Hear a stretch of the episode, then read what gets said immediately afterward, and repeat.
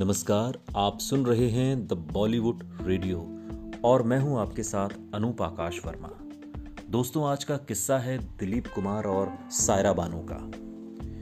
कहते हैं, प्रेम करना आसान है, लेकिन उसे निभाना उतना ही मुश्किल। सायरा बानो ने कितनी खूबसूरती के साथ प्रेम और प्रेम के साथ को निभाया है, ये काबिल तारीफ़ है।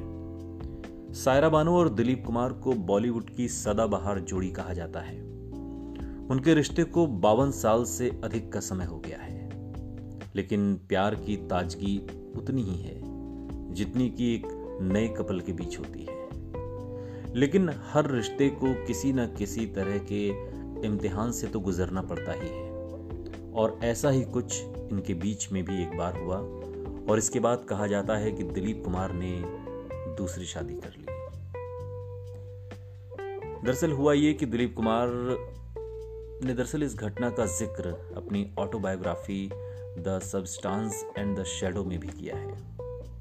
साल उन्नीस सौ बहत्तर में सायरा बानो पहली बार प्रेग्नेंट हुई। लेकिन आठ महीने की प्रेगनेंसी में सायरा को ब्लड प्रेशर की शिकायत हुई और इस दौरान भ्रूण को बचाने के लिए सर्जरी तक करना संभव नहीं और दम घुटने से बच्चे की मौत हो गई। बाद में पता चला कि यह बेटा था और इस घटना के बाद सायरा बानो कभी प्रेग्नेंट नहीं हो सकी। खबरों की माने तो कोई बच्चा न होने की वजह से 1980 में दिलीप कुमार ने आसमा रहमान से दूसरी शादी की। आसमा हैदराबाद की थी और तलाकशुदा थी। उनके बच्चे भी थे, लेकिन दिलीप का कुछ ही समय बाद आसमा से भरोसा उठ गया। दिलीप को लगता था कि आसमा अपने पहले पति के साथ मिलकर उन्हें धोखा दे रही है और मीडिया में उनके बारे में राज खोल रही है।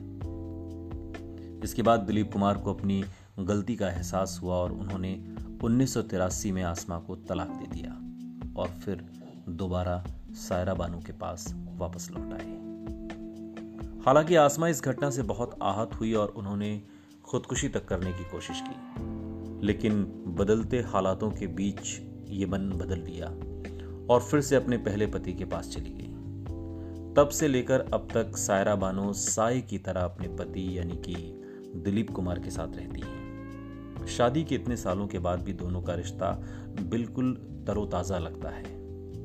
दिलीप कुमार अल्जाइमर से पीड़ित हैं, लेकिन सायरा बानो उनका पूरा ख्याल रखती हैं।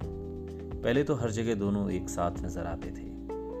लेकिन अब चूँकि उम्र बहुत हो गई है, ऐसे में दिलीप साहब अब कहीं नहीं निकलते, घर में रहते हैं और सायरा बानो साई की तरह उनके पास रहती हैं, उनके साथ रहती हैं। ये कहते हैं कि मोहब्बत की एक उम्र होती है, मोहब्बत की कोई उम्र नहीं होती, बल्कि मोहब्बत की उम्र जैसे जैसे बढ़ती है, वो वैसे वैसे और बढ़ता जाता है। सुनते रहिए द बॉलीवुड रेडियो, क्योंकि सुनता है सारा इंडिया।